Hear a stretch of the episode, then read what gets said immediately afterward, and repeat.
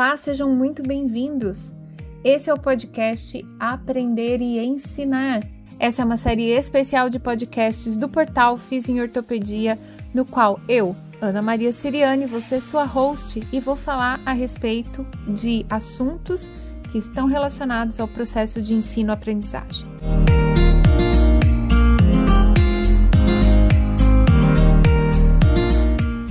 Você é estudante, professor ou você é um profissional de saúde que precisa continuar estudando para se manter atualizado. Pega aí uma cadeira, senta e vamos aproveitar juntos. Ou se você preferir, faz isso correndo, mas não deixa de escutar. Olá, seja muito bem-vindo. Nós estamos no episódio número 23 do podcast Aprender e Ensinar. E como vocês viram no episódio 22, a gente está falando um pouco a respeito da experiência da pós-graduação e estamos colhendo essas histórias de colegas que são pós-graduandos ou que foram pós-graduandos. E hoje eu quero conversar a respeito de pós-graduação estrito senso. Muita gente tem aí uma série de dúvidas a respeito do que é a pós-estrito, do que ela ensina, como é a formação. E muita gente também tem ideias erradas a respeito do que é uma pós-estrito. Acha, por exemplo, que a pós-estrito é para melhorar a prática clínica. Então, ela até melhora, mas a gente vai ver hoje que isso é muito mais indireto. Então, para falar desse assunto, eu convidei duas pessoas que eu gosto muito.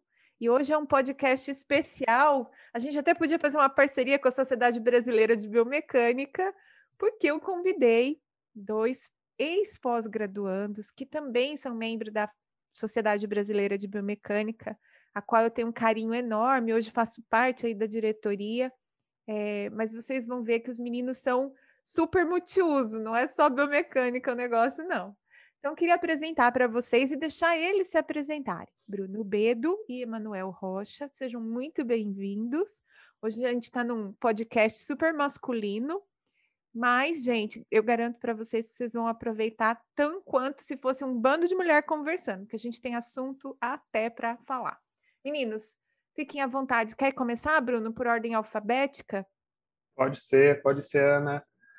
Bom dia, Ana. Bom dia, Manuel. Bom dia a todos os ouvintes. Ana, primeiramente, que prazer estar aqui. Obrigado mesmo pelo convite.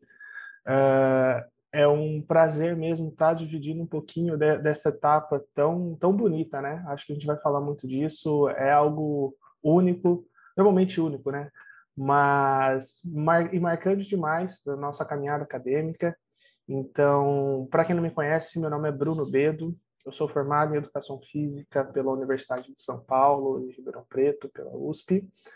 Uh, posteriormente, eu fiz meu mestrado e doutorado na Faculdade de Medicina de Ribeirão Preto, pelo Programa de Reabilitação e Desempenho Funcional.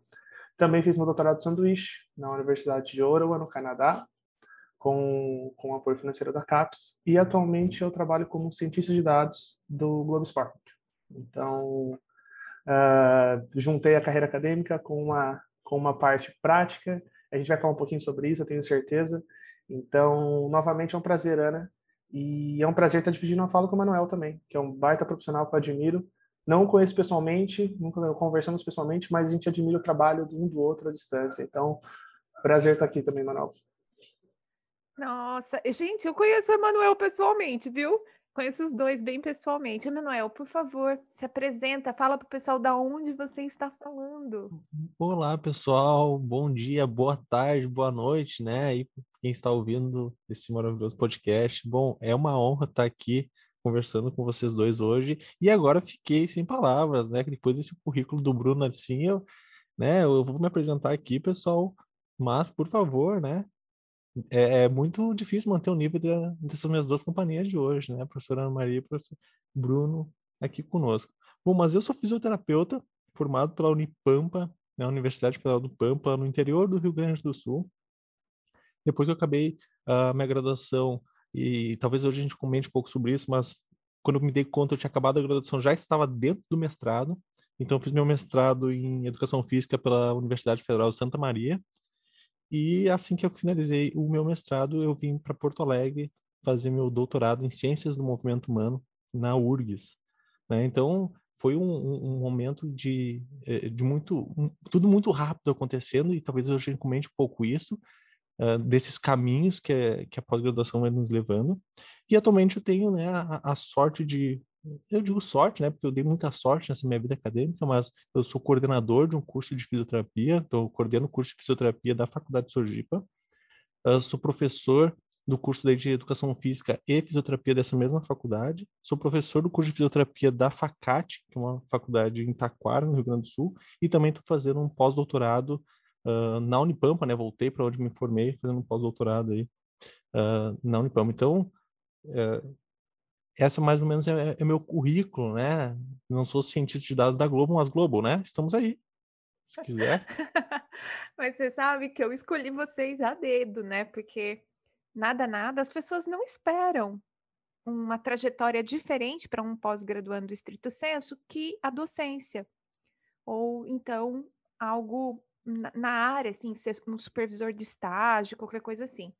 Então eu escolhi o Bruno justamente porque ele acabou aí trabalhando no Globo Esporte. Eu acho que é, é uma inspiração para outras pessoas que estão pensando no estrito senso imaginar um trabalho que não é um trabalho dentro da universidade, mas também para dizer, sabe, Emanuel, dessa trajetória que você fez, o tanto de, tanto de universidades onde você trabalha e ainda está estudando, então é outra inspiração também para todo mundo que está por aqui, porque nós estamos falando para pessoas que são relativamente convertidas ao lifelong learning, quer continuar estudando, e eu acho que você tem tudo a ver com isso. E aí, gente, para a gente é, contar um pouco dessas trajetórias, eu gostaria muito que a gente pudesse iniciar contando assim, se na graduação vocês já tinham alguma área de preferência que indicasse que vocês iam tomar esse rumo da pós-graduação, e se teve algum professor que influenciou vocês nesse momento é, na transição entre graduação e, e estrito senso. Como é que foi isso? E aí, manda ver quem quiser começar, fica à vontade. Ah, eu acho que sim, né, Ana? Vou falar assim, pelo menos por mim, no caso, eu no início da minha graduação eu tive um contato com uma professora na época, a professora Sara Regina Dias da Silva, que foi minha primeira orientadora, na qual eu fiz minha iniciação, iniciação científica. Posteriormente, eu conheci o meu orientador de mestrado, que se tornou um grande amigo, depois foi meu orientador de doutorado. Então, eu acabei juntando o útil ao agradável. É muito legal quando você consegue ser muito próximo do seu orientador. Eu vejo isso muito, muito com, com, com o Emanuel, no caso. É, para quem não sabe, o Bruno está falando do professor Paulo Preto, né? Isso. Paulo Santiago, que foi o orientador dele de mestrado e doutorado e é um grande especialista em futebol quando o assunto é estudar isso de maneira é, acadêmica, né? Isso mesmo. Então, essa, essa relação que eu tive muito próxima com o meu orientador logo no final da graduação, quando eu estava finalizando a minha segunda iniciação científica, eu, eu comecei a me aproximar um pouco da área de biomecânica. Minha iniciação científica não foi em biomecânica, eu trabalhava mais com a parte de epidemiologia em atletas de handball, mas durante um congresso, e aí é bom a gente destacar a importância dos congressos científicos, né, para você se aproximar de pesquisadores, se aproximar do, do, do, seu orientador, até no caso, de grupos de pesquisa diferentes. Uh, eu comecei num bate-papo com o meu atual orientador de doutorado, mestrado, surgiu uma ideia, literalmente num pub, a gente conversando. Então, foi nesse momento no meio de algumas cervejas, em Barcelona, inclusive, isso, isso foi chique, não, eu, não, eu, vou, eu vou dar o braço a torcer. Que foi, isso é foi, muito chique. Isso foi, isso foi.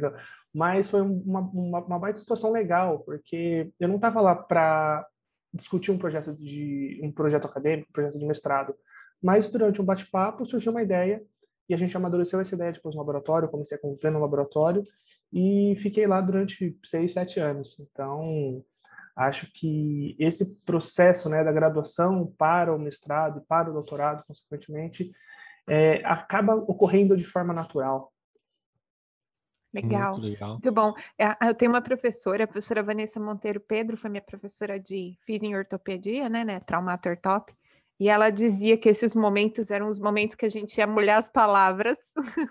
Muito bom. Você vai pro bar para molhar traz... as palavras. É. A gente sempre traz boas histórias daí desse momento, né?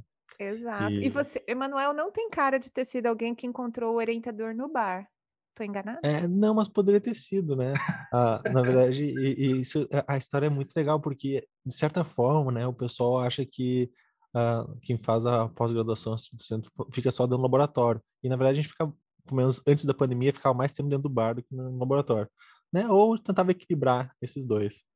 Pior que é verdade. Bom, eu, eu tive uma grande influência, né, de uma, um cara muito conhecido de todos nós da biomecânica, que é o professor Felipe Carpes, né? Então, quando eu entrei na fisioterapia, no primeiro semestre, eu meio que não, não, não tinha me achado, assim. Uh, não tinha entendido exatamente o que, que era a fisioterapia e nem qual era a minha função ali dentro. E logo no início, no segundo semestre, eu tive aula de biomecânica, então, com o professor Felipe Carpes, uh, no qual ele trouxe muitas motivações para mim. Não necessariamente uh, só motivações para estudar biomecânica, mas motivações da academia.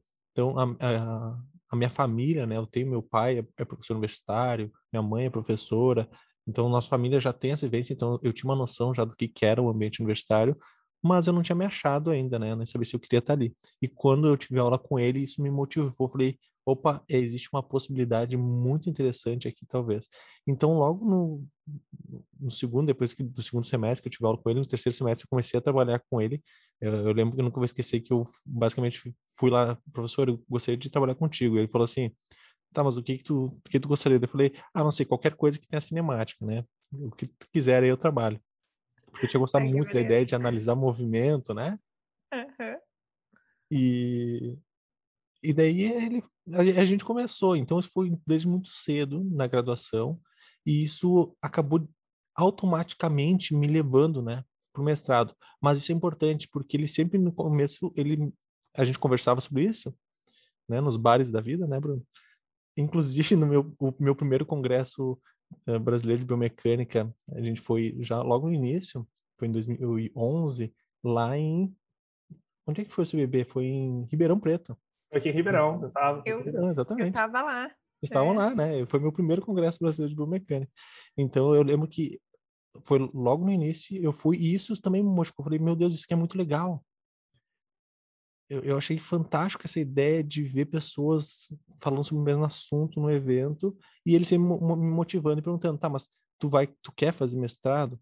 E eu falei, não, eu quero, é o que eu quero. Uh, e não teria problema, porque ele falou assim, não, não tem problema se não quiser mas que bom que tu quer, porque então a gente pode traçar metas que vão te levar por esse caminho. Então, teve essa é. grande influência dele, sim. Bem, quem é meu aluno de graduação já conhece o professor Felipe Carpes, é, pelo menos os mais recentes, porque inclusive eu usei algumas das aulas que ele disponibilizou de conteúdo fundamental e introdutório de biomecânica na minha disciplina. Então, quem não conhece o professor Felipe Carpes, um baita ciclista aí, né? Ele estuda, inclusive, ciclismo em, em boa parte das pesquisas dele. É um entusiasta da, do ensino de biomecânica também, tenta várias estratégias inovadoras de ensino. É um cara muito especial, a gente se sente especial perto dele. E eu já estou deixando aqui o convite para ele vir para o podcast comigo para falar de escrita científica. Eu quero convidar ele e a professora Lucila Costa, que os dois estão falando desse assunto de uma maneira muito bacana. E se você não conhece o professor Felipe, então segue ele lá no Instagram. Ele tem, é Felipe Carpes mesmo, e o canal Neurotech no YouTube. Se você tem interesse em biomecânica, é um baita canal para seguir.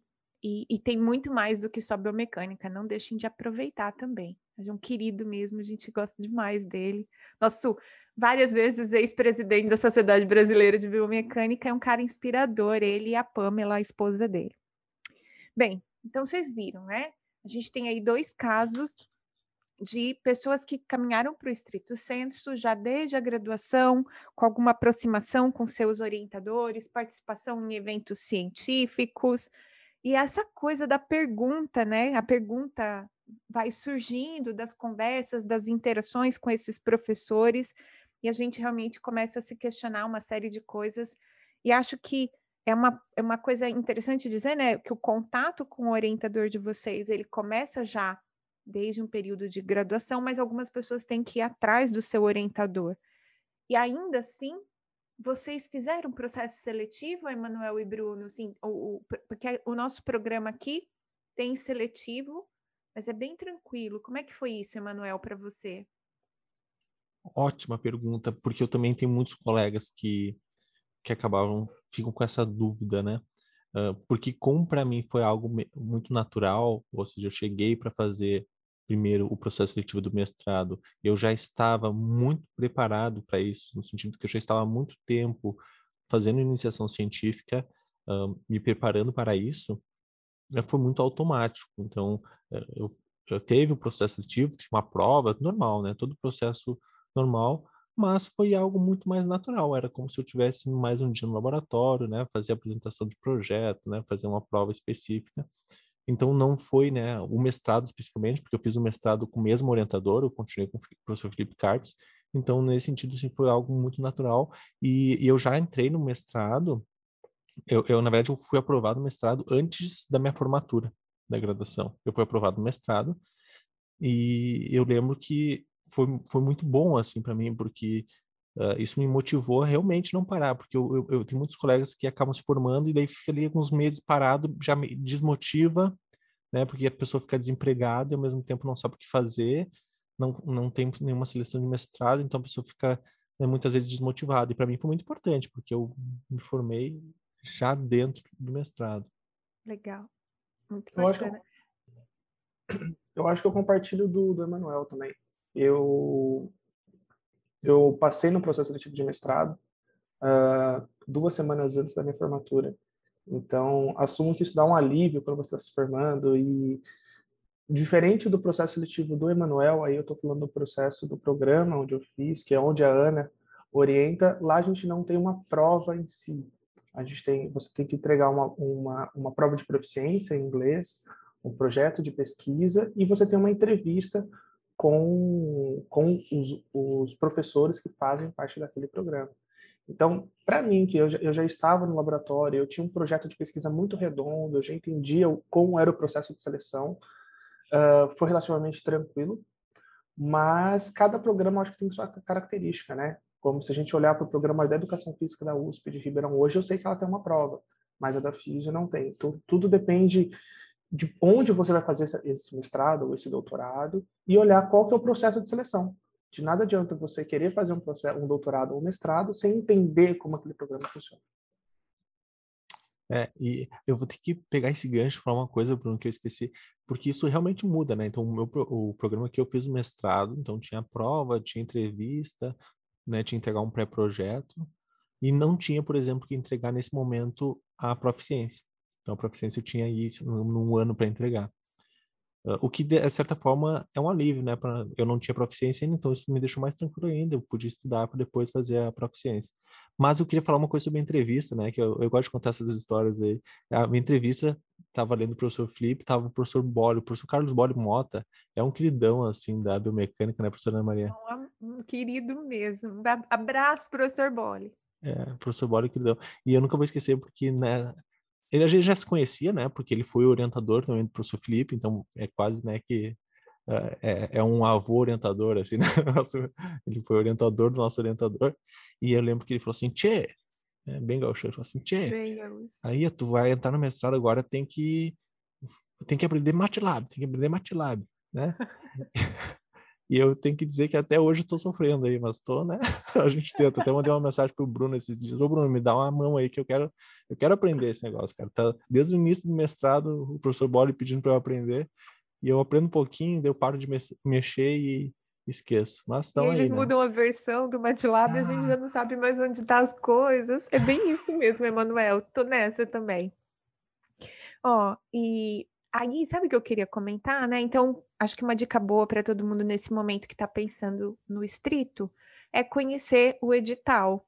É lógico que quando a gente já está vindo da graduação, está no laboratório, os mais velhos contam para os mais novos, né? A gente sempre tem alguém no laboratório que ajuda a gente com esses detalhes, mas ter um bom contato na secretaria, conversar com o secretário da pós, ler o edital sozinho antes de atrás do coitado do secretário e ficar perguntando as coisas é importante, né? Afinal de contas, a gente está falando de um nível de formação onde a autonomia é muito importante, então ser autônomo desde o momento que você está decidindo prestar o seletivo, saber o que vai acontecer com você, é fundamental. E aí, para quem não teve, ou para quem não está tendo a trajetória como a dos meninos, de terem saído da graduação direto para o mestrado, ou que não teve o contato com seu orientador antes e vai né, procurar alguém ainda, tem dois IGTVs que estão publicados lá no portal Fiz em Ortopedia, no arroba Fiz em Ortopedia, no qual eu falo como procurar um orientador quando você não tem esse vínculo antes, tá? Então, se você está se sentindo perdido com isso, não deixa de ver esses dois IGs, eles são curtinhos e tem várias é, orientações sobre como entrar em contato com o orientador quando você, por exemplo, fez essa pausa ou está tentando num lugar que não é a sua casa original de graduação, você não conhece esse professor. E aí, gente, a grande dúvida, né, que as pessoas sempre perguntam: vocês, é, para fazer mestrado, para fazer doutorado, precisa ser de dedicação exclusiva? Eu tenho que ficar 24 horas do dia por conta da pós? Como foi essa parte para vocês? Bruno, você fez em dedicação exclusiva?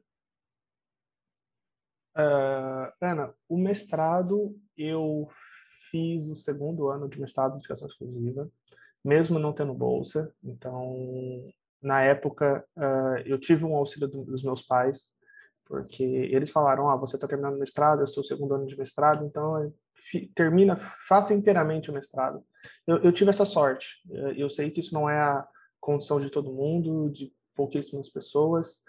Uh, já no doutorado, eu tive bolsa de doutorado os, os três anos, os quatro anos quase. Então, eu dediquei exclusivamente ao doutorado, então eu estava no laboratório 9, 10 horas por dia, e mas também sei que não é a condição de todo mundo, sabemos que os programas têm um número limitado de bolsas, então às vezes os alunos precisam dividir com tarefas uh, profissionais, como por exemplo ser docente, que se não me engano foi o caso do Emanuel, e entre outras tarefas, como no físio, está clinicando, o pessoal de educação física tá numa academia, ser personal trainer. Então, tudo depende do contexto. Mas, se você tem uma bolsa, não só sugiro, como eu acho que essa é a regra, né? É uma regra, não é uma sugestão, é que tem uma dedicação exclusiva. É uma regra. Então, se você tem uma bolsa, você recebe para aquilo. Você tem, você está sendo pago para isso, é o seu salário. Então, que você se dedique de modo, modo exclusivo. Legal. Emanuel, não sabia, você fez trabalhando, então? É, olha só que interessante. Eu o meu mestrado, desde a iniciação científica, desde, então quando eu comentei no terceiro semestre eu comecei a trabalhar com o professor Felipe Carpes, eu já comecei a ganhar uma bolsa. Então comecei com bolsa de iniciação científica do CNPq, fiquei com ela durante todo o tempo da minha graduação. Então foram quatro anos de bolsa de iniciação científica. Então não precisa. É, é muito interessante o que o Bruno falou, porque a gente está falando aqui de uma posição de privilegiados total, assim, muito privilegiado. Eu nunca precisei trabalhar nunca precisei trabalhar, né? Antes da, digamos assim, de, de querer. Ou seja, meus pais nunca falaram assim, vá trabalhar para sustentar ou para pagar seus estudos. Então, é uma situação que eu, eu, eu, percebo que é muito privilegiada, não é a realidade. E Bom, cada mas vez mais rara também, né? Cada vez mais raro, inclusive porque as bolsas estão cada vez mais escassas, né? Então, eu tive num, num período de ouro, assim, da, da, da educação no Brasil, da educação pública, na qual então tinha muita bolsa, então eu fiquei durante com bolsa durante os quatro anos da iniciação científica. Isso fez com que eu saísse da graduação já com uh, quatro ou cinco artigos publicados, que é um negócio que não é nem um pouco comum, né? Algo que eu sei que então, mas é porque vejam que essa dedicação exclusiva durante a, a graduação é. me permitiu isso. E um, e um laboratório produtivo com um orientador uhum. muito, né?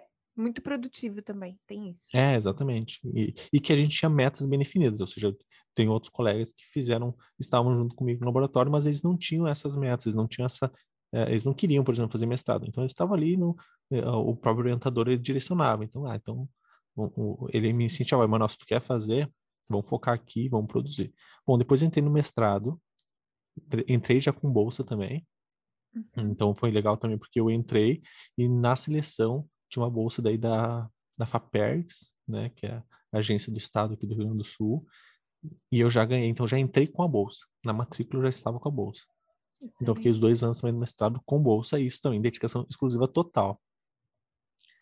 que acontece? Quando eu resolvi vir para a capital fazer o doutorado, eu cheguei com uma visão de que, assim, que todo mundo tinha que ser dedicação exclusiva para dar certo. E daí comecei a ver outra realidade, porque é um programa muito maior, né? Tem muito mais gente e outras realidades. E eu comecei a me desconstruir isso, vendo que não necessariamente precisaria ser dedicação exclusiva, principalmente para quem não tem bolsa, né? Que é isso que o Bruno estava falando. Bom, mas eu, né, então, a partir do segundo ano também já estava com bolsa no doutorado. E o que que aconteceu, gente? Eh, eu comecei a fazer até para teste, fazer alguns um, umas seleções de docência, assim, de uh, substituto, alguma coisa, uh, ou até dentro das privadas, para ver como é que é. E eu recebia muito feedback da banca de que, infelizmente, eu não tinha experiência docente. É.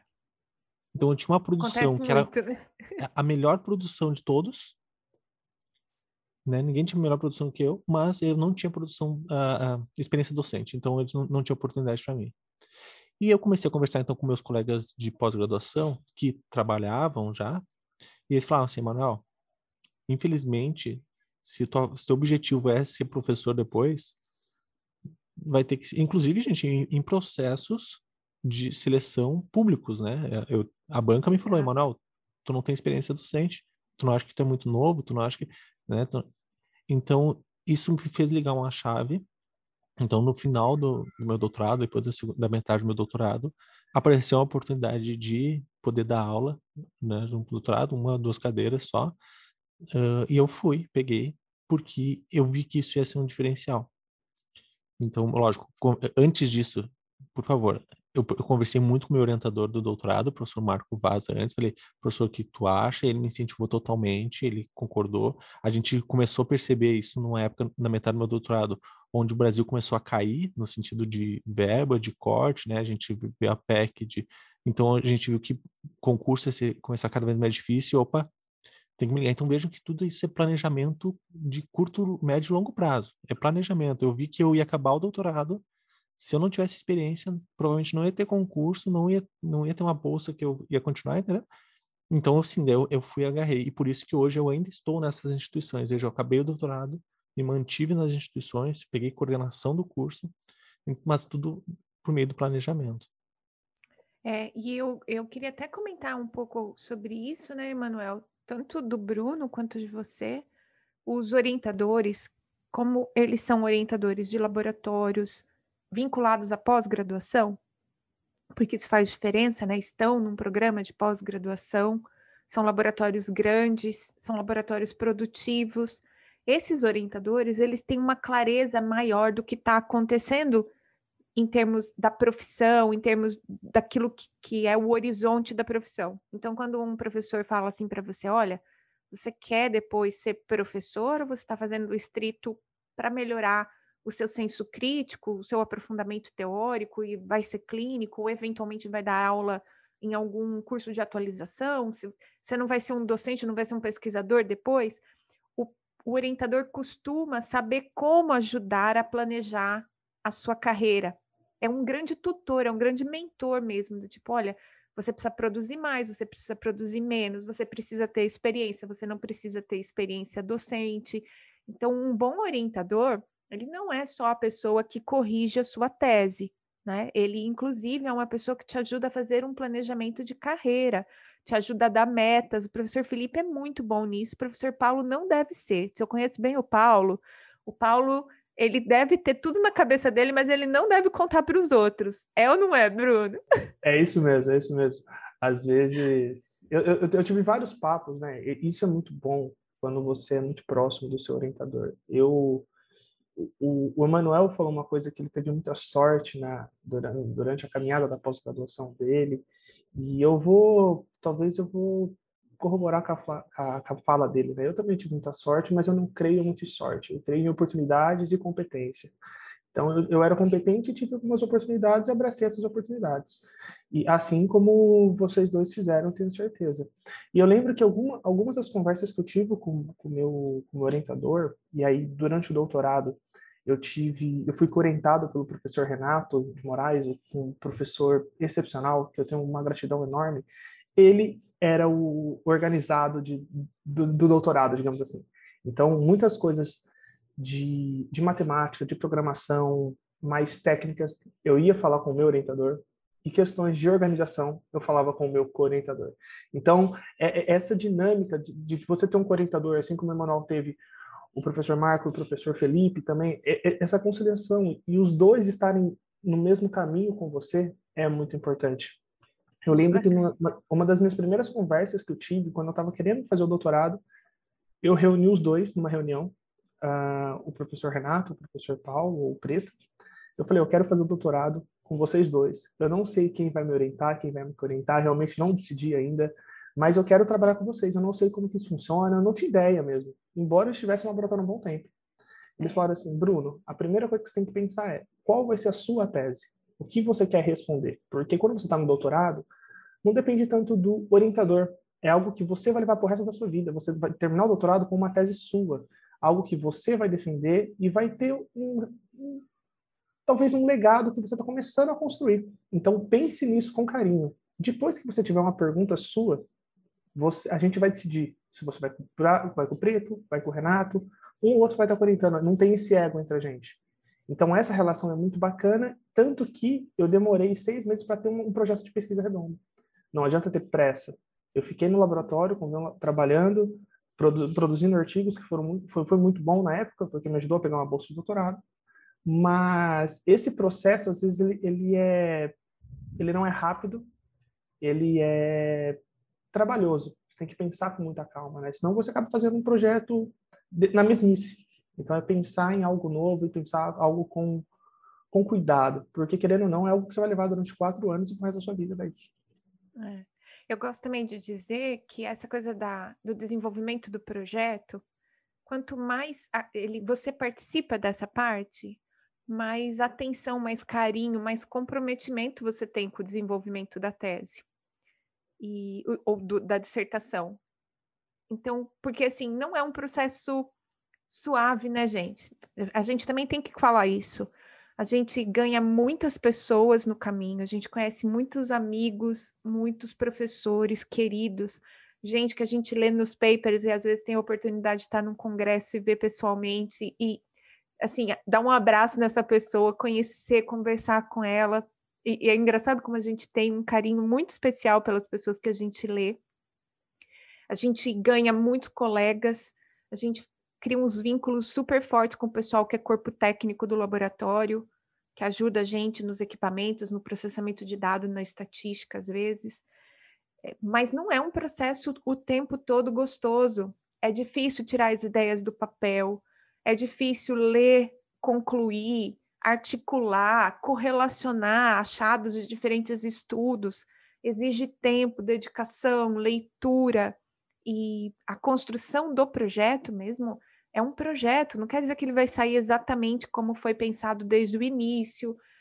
Então tem várias coisas que são um pouco mais custosas no processo do estrito senso, mas que eu acho que faz parte da característica daquilo que ele faz na gente, que é nos formar do ponto de vista teórico e no método científico.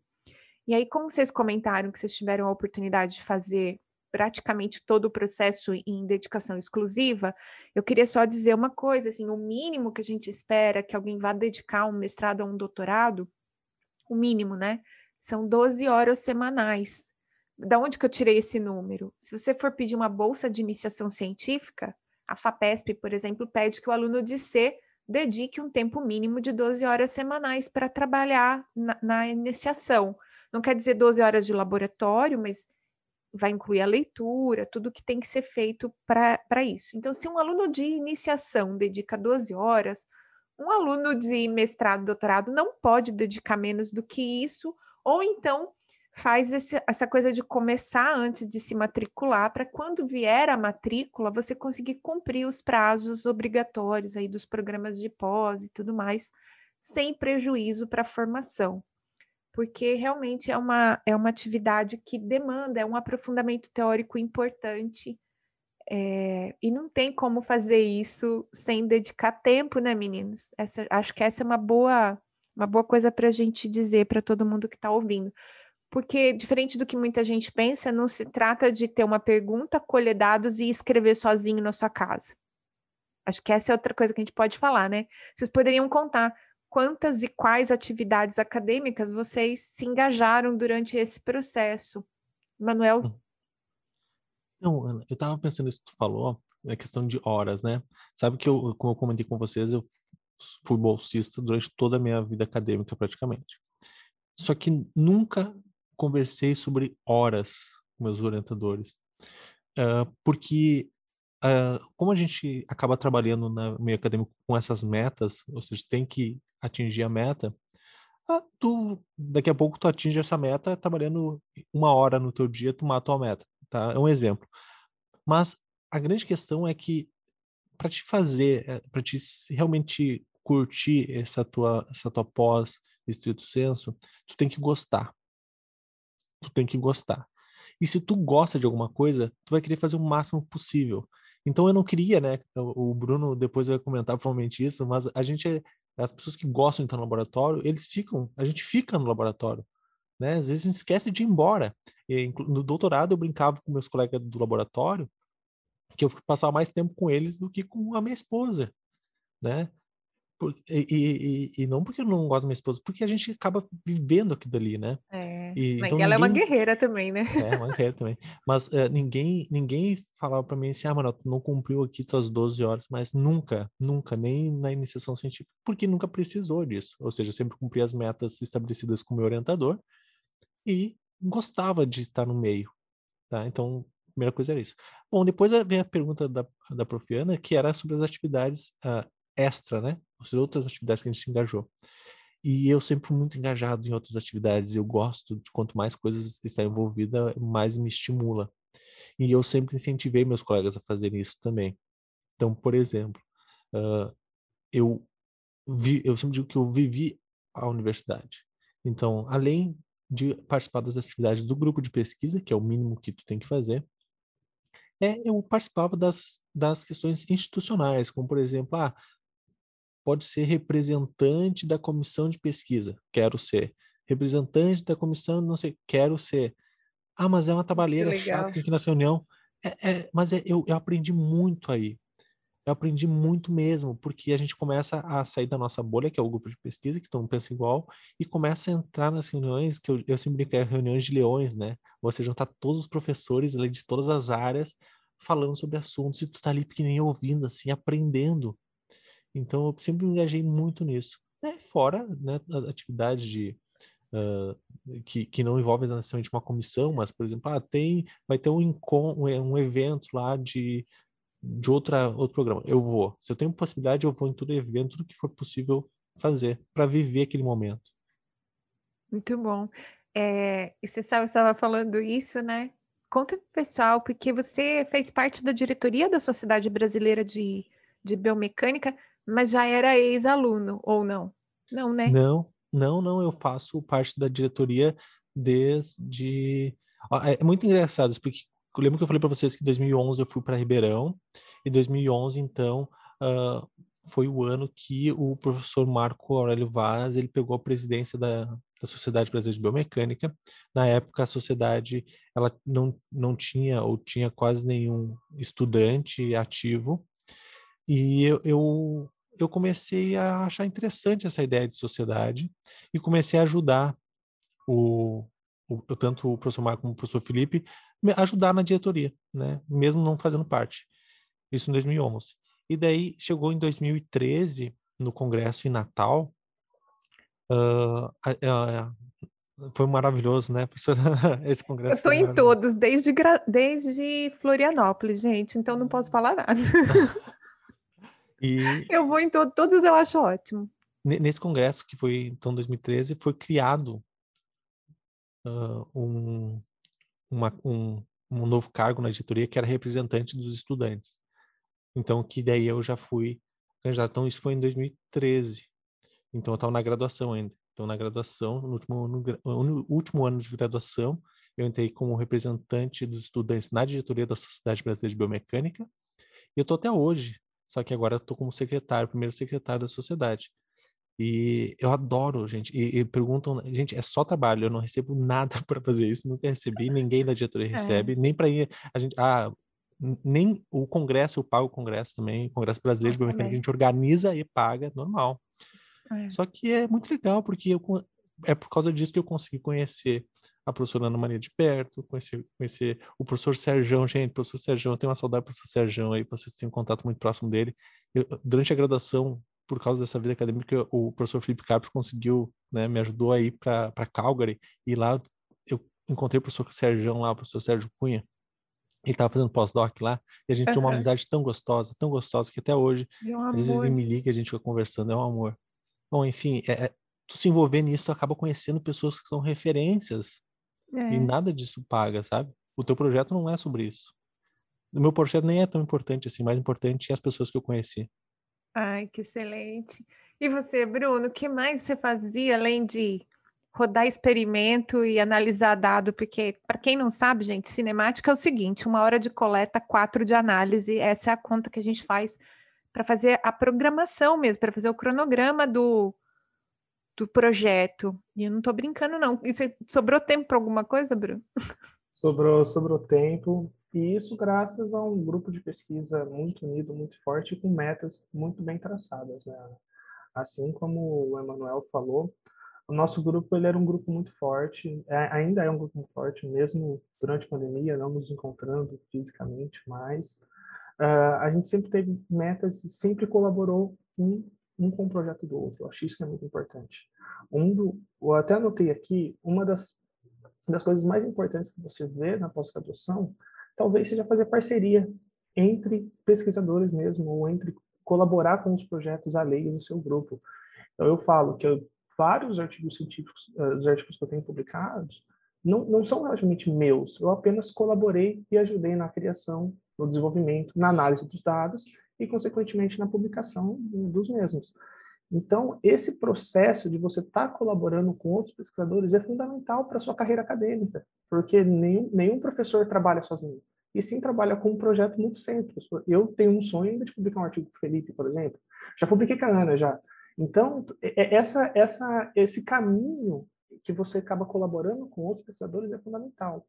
Uma outra coisa que eu fiz, eu não tive a oportunidade de ser docente durante a pós-graduação uh, numa universidade privada, mas eu tive a oportunidade de fazer o PAE, que para quem para quem não conhece é o programa de aperfeiçoamento de ensino, que é obrigatório para quem tem bolsa CAPES uh, no Brasil pelo menos no nosso programa, eu acho que são para todos os programas, Ana, se não for se eu estiver errado. É para é todos. Todo mundo que tiver Bolsa CAPES tem que, de alguma forma, dedicar um tempo ao ensino, porque a CAPES é, um, é um, uma coordenação de aprimoramento de professores, né? Então, é, é missão deles qualificar professores ou preparar pessoas para o ensino, e por isso essa obrigatoriedade. É, o nome eu acho que muda um pouco, né? Uh, se eu não me engano, no meu doutorado, gente, como é que tu chamou? Pai? É, é o, nome, o nome do programa nome muda. muda. É, é. Nossa, a gente chamava só de docência orientada, ou seja, era obrigado a é. fazer docência orientada. Isso. Cada, cada programa tem um nome. Na Federal ou na Unicamp, acho que chama PESCD. Cada um tem um nomezinho, mas são todos programas vinculados a essa exigência da CAPES. Principalmente para quem é bolsista, mas todo mundo pode participar. Isso que é legal também. É, e é legal falar que às vezes o próprio programa ele dá uma bolsa de 400 reais, se eu não me engano, para quem não tem a bolsa da CAPES de doutorado. Então, ela acaba sendo um salário para você auxiliar um professor durante uma disciplina da graduação. E eu lembro que quando eu fiz meu primeiro PAE, uh, meu primeiro estágio docente, digamos assim, uh, ele era obrigado, porque eu tinha uma bolsa, e eu queria fazer mais. Eu lembro que eu falei com o meu orientador, eu falei, eu posso fazer mais? Ele falou, Bruno, mas você já fez o seu, você tem vontade? Eu falei, então, então Bruno, você escreve quantos você quiser. Eu lembro que eu me inscrevi em um na medicina, acho que, não sei se era nem da Ana, de cinesiologia, não lembro, mas eu acabei pegando biomecânica na, na educação física. Então, eu, durante três semestres seguidos, eu acabei auxiliando é. e acabei, acabei dando várias aulas para graduação, e isso ajuda na sua formação acadêmica, na sua formação profissional também, eu digo, né? Como você ensinar. Na, na, no meu caso, era a experiência mais próxima que eu tive como docente. Então, isso me ajudou muito e me capacitou para futuramente ser um docente ou não. Até para se apresentar em público, né? Você vê Sim. como um professor dá aula, é bacana. Também para quem tem interesse aí de fazer cursos de atualização, vender cursos de atualização, como uma atividade paralela à clínica, por exemplo, você saber como um professor organiza a sala de aula, o tópico, como ele faz a avaliação, isso tudo é muito rico e é a oportunidade de você ver alguém que tem mais experiência que você atuando, né? Olha só, que, que, que fantástico isso que o Bruno falou, gente. Porque eu também, eu fiz a docência orientada, que a gente chama aqui de docência orientada, mas todas as oportunidades possíveis que tinha para dar aula na pós-graduação, eu aceitei. E eu aceito até hoje. De, e de graça, por exemplo, essa 400 reais que o Bruno falou lá é do programa deles, tá? Porque é o programa de que tem bastante verba para isso, mas não é comum, os programas não, não necessariamente vão te pagar. E eu vou de graça mesmo, porque é muito legal, ou seja, se tu gosta disso, tu aprende muito, sempre quando tu tá ensinando, tu aprende. E isso também é um diferencial, se tu tá se preparando para depois uma carreira docente ou para se organizar na vida, porque tu, tem coisas que a gente não aprende. Então, principalmente na nossa área de fisioterapia, que nosso curso não é licenciatura, ele é bacharel, então a gente não aprende a fazer plano de aula. A gente não, não aprende a fazer isso. Então, é nesse momento que tu vai aprender. Então, hoje que eu estou na coordenação do curso de, de fisioterapia, uh, tem vários docentes que acabo conversando para também dar experiência para eles, né, dar essa oportunidade, mas muitos chegam sem saber. Ah, o que que eu vou, como que eu vou montar, o que que eu tenho que montar aqui no plano, o que que é isso? Não sabe. Então, essa oportunidade da docente orientada ou do pai, né, que o Bruno comentou, te ensina isso, ou te oportuniza a entender esses processos, o que facilita muito mais depois. Muito mesmo, de verdade. Lembrando, né, que como educadores físicos ou fisioterapeutas, em algum momento a gente sempre acaba ensinando. Você ensina um exercício para um aluno lá no personal, você ensina a condição clínica do seu paciente quando você está atendendo na clínica, está explicando para ele o que ele tem. Então, ter noção de como se ensina algo para alguém é sempre uma habilidade que para as nossas profissões de saúde será útil total, assim, eu acho que faz muito parte.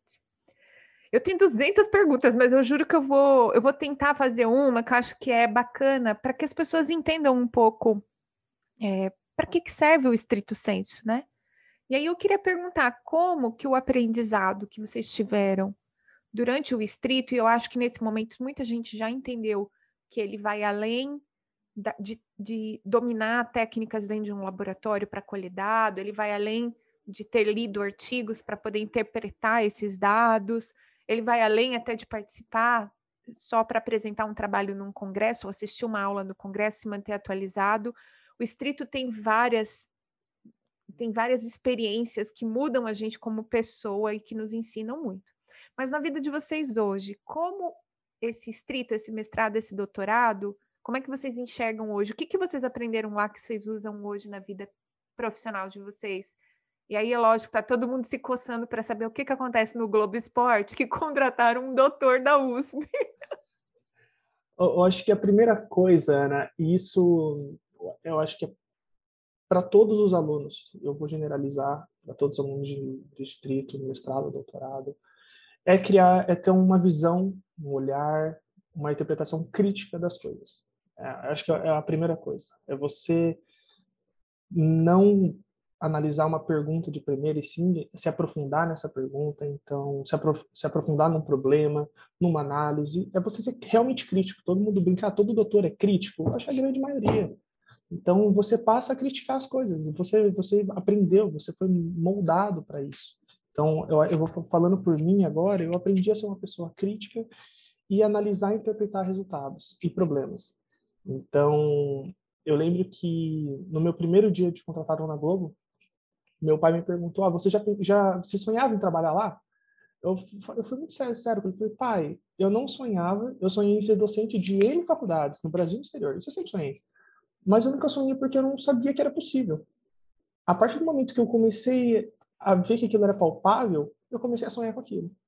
Então, eu comecei a pensar, e talvez, eu acho que pode ser que vocês me contrataram, eu sabia analisar dados, sabia, sempre trabalhei com programação, então, e eu sempre fui muito crítico com dados esportivos. Então, acho que isso, essa, essa parte crítica, que é o que forma um pesquisador, um, um docente, uh, é fundamental. E eu gosto de falar que talvez o mestrado e o doutorado têm objetivos completamente diferentes. O mestrado, talvez, ele tenha uma, um foco, talvez, de você entender o que, o que é um projeto de pesquisa e, talvez, o que é ser um docente, talvez. Já o doutorado, ele foca mais nessa parte crítica, de você aprofundar numa pergunta, de você se debruçar sobre aquilo e despender um tempo grande para defender uma tese sua. Acho que, talvez, esse, esse olhar crítico definiria o que é o que é o Instituições para mim. E você, Manuel? Eu tava pensando aqui que a gente tem os artistas globais e agora a gente tem os biomecanistas globais, né? Não, que não é sensacional? Chique. Eu fico super orgulhosa. Ah, eu acho muito chique isso, cara. Né? O cara é biomecanista global, cara. Não, precisamos legal. levar ele num mentoring, não? Tô achando. Sem dúvida, sem dúvida. Eu acho que uh, vai ser o nosso, uh, nosso o próximo mentor tem que ter o Bruno lá falando sobre como isso, né? Todo mundo vai querer agora isso. Imagina certeza.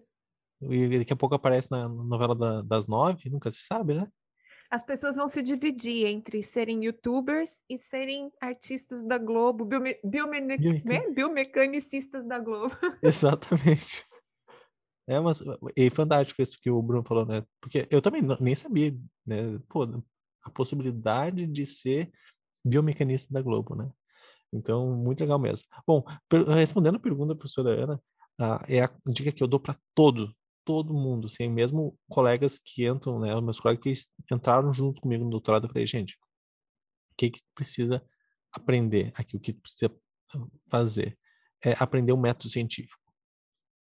Antes de tudo, antes de, de aprender o teu projeto, tu tem que aprender muito sobre o método científico, como que funciona, porque isso vai facilitar e isso me ajudou muito. Quando eu aprendi o método científico, me ajudou lá na graduação, porque eu aprendi na graduação o professor, isso me ajudou a fazer as outras cadeiras, me ajudou muito. A, então, tudo que eu fazia, mesmo que era muito diferente daquilo que era o meu projeto, eu conseguia uh, entender muito bem, porque eu tinha entendido o processo para chegar lá. Então, pode ler daqui a pouco um artigo de outra área, mas quando tu entende o método científico, tu consegue compreender muito melhor.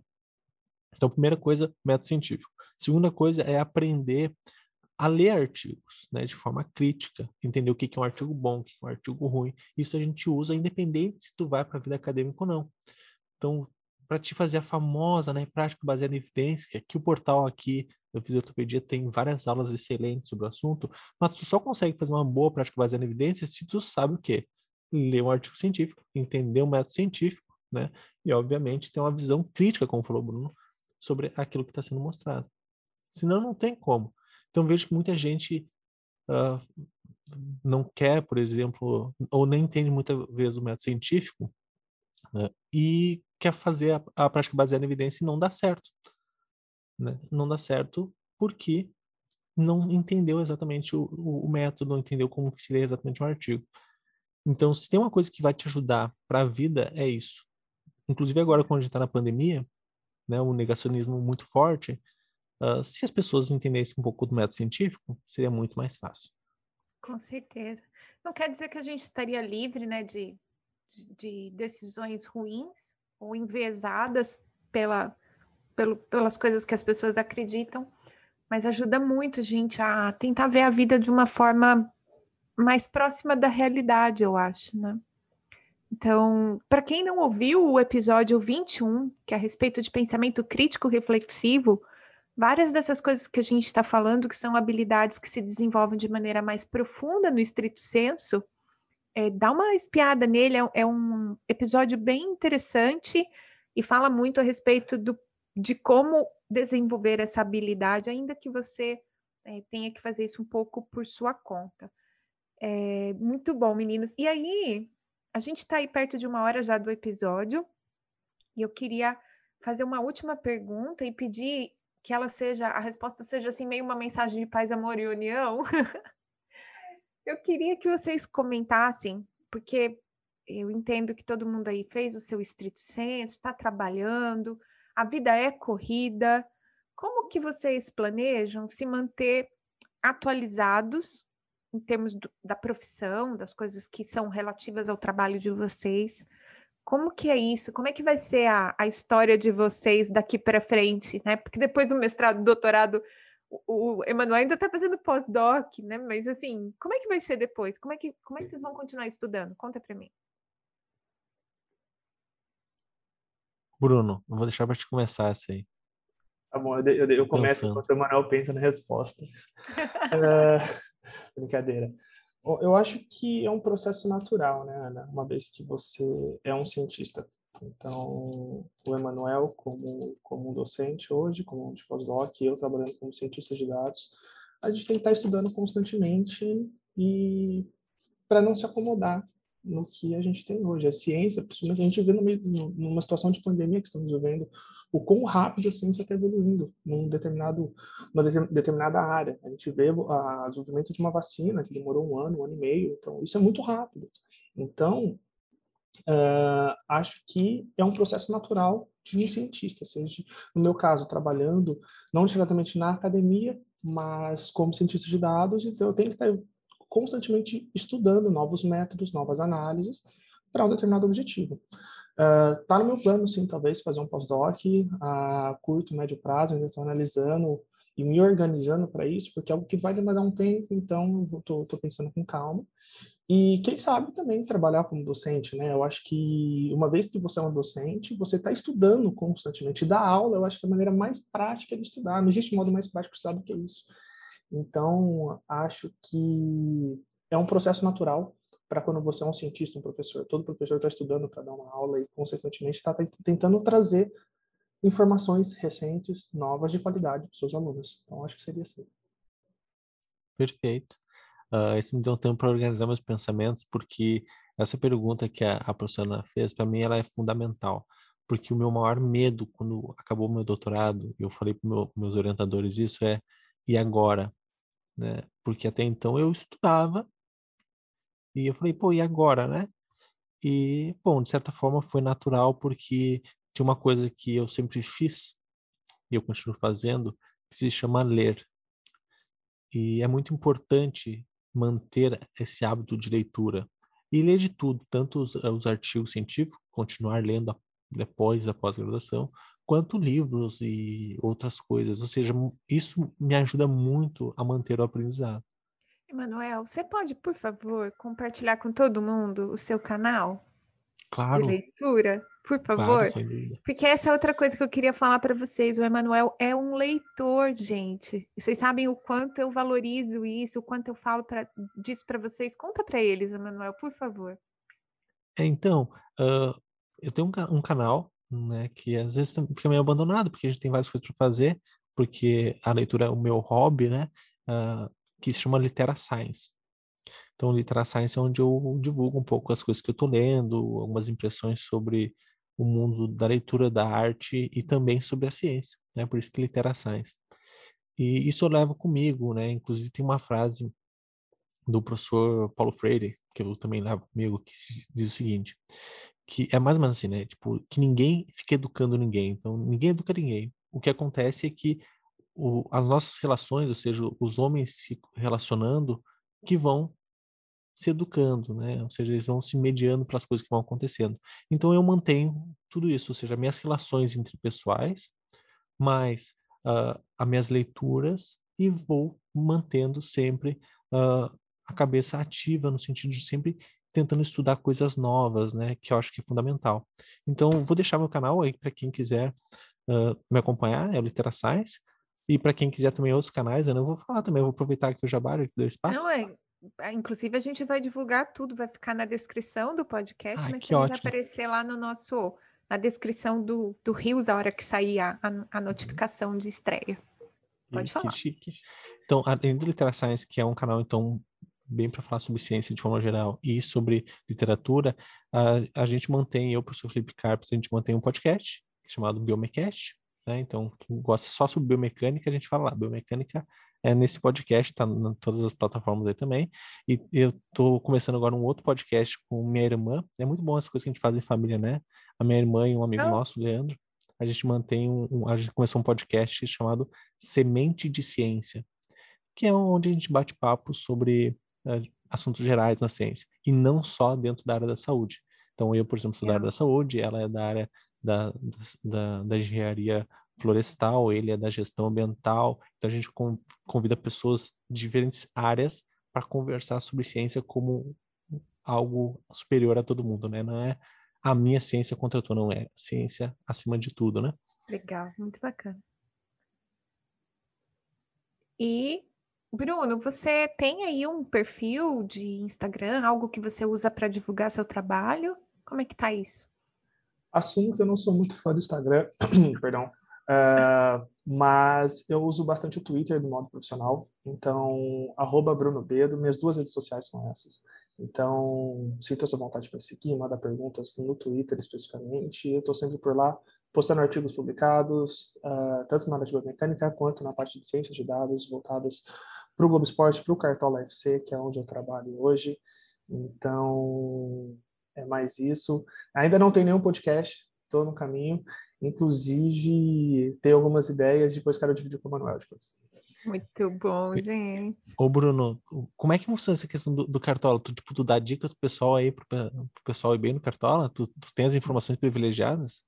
Vou fazer uma propaganda, então, Ana, se você me permite. Por uh, eu, trabalho, eu trabalho especificamente no, no Gato Mestre, que é um grupo de três cientistas de dados e, do, um jornalista, na qual nós analisamos dados do, do Cartola e nós oferecemos uh, dicas exclusivas para quem é cartoleiro pro, para quem paga para jogar, e também algumas dicas abertas que tão, estão disponíveis no, no painel do Gato Mestre, dentro do site do Globo Esporte. Então, quem tiver interesse, procura Gato Mestre da Globo, vocês terão várias informações legais. E a gente está trabalhando sempre, essa, essa é a graça da ciência, né? Sempre buscando novas métricas, novas análises, para oferecer para o cartoleiro, para a pessoa que está jogando mesmo. Isso é muito importante. É a constante evolução, e isso vai desde a academia, desde publicar artigos científicos, desde da aula, até também um game fantasy, que é o caso do Cartola. Então, a ciência está tá no meio de tudo. Isso que eu acho que é, que é o mais bonito. Sensacional. Nossa, gente, olha, eu não sei. Eu, eu vou, com toda certeza, publicar uma foto desse podcast, dessa gravação. Então, quem, quem falou aí que não podia vir de cabelo des, desbagunçado, arruma o cabelo, nós vamos fazer um print screen, porque vocês não têm ideia da idade dessas duas pessoas. São dois meninos, dois meninos mesmo. O Emanuel está dizendo que o primeiro é, biomecânica dele foi aqui em Ribeirão Preto, eu já era professora em Ribeirão Preto quando você veio. Então são, duas, são dois moleques. Vou falar, inclusive, Bruno. Inclusive, foi o meu primeiro congresso de biomecânica. Eu estava na organização, minha orientadora na época, Sara, eu estava eu tava ajudando, ela estava organizando, eu estava ajudando a organizar, eu estava levando o microfone para um lado para o outro. Não apresentei trabalho nesse congresso, estava no meu segundo ano da graduação. Então, mas eu também, foi, meu foi meu primeiro congresso de biomecânica. É meu foi meu primeiro também, meu, meu segundo ano de graduação. Olha só, tá vendo? Duas crianças, gente. E vocês veem como que a trajetória acadêmica deles modificou a vida. Emanuel vira um coordenador de curso de graduação, que é uma baita responsabilidade. Eu, eu imagino, assim, eu tive alguns anos na vice-coordenação do curso aqui e alguns, alguns meses na coordenação, porque aí eu saí para o meu pós-doc. Então, é uma baita responsabilidade ser coordenador de um curso de graduação.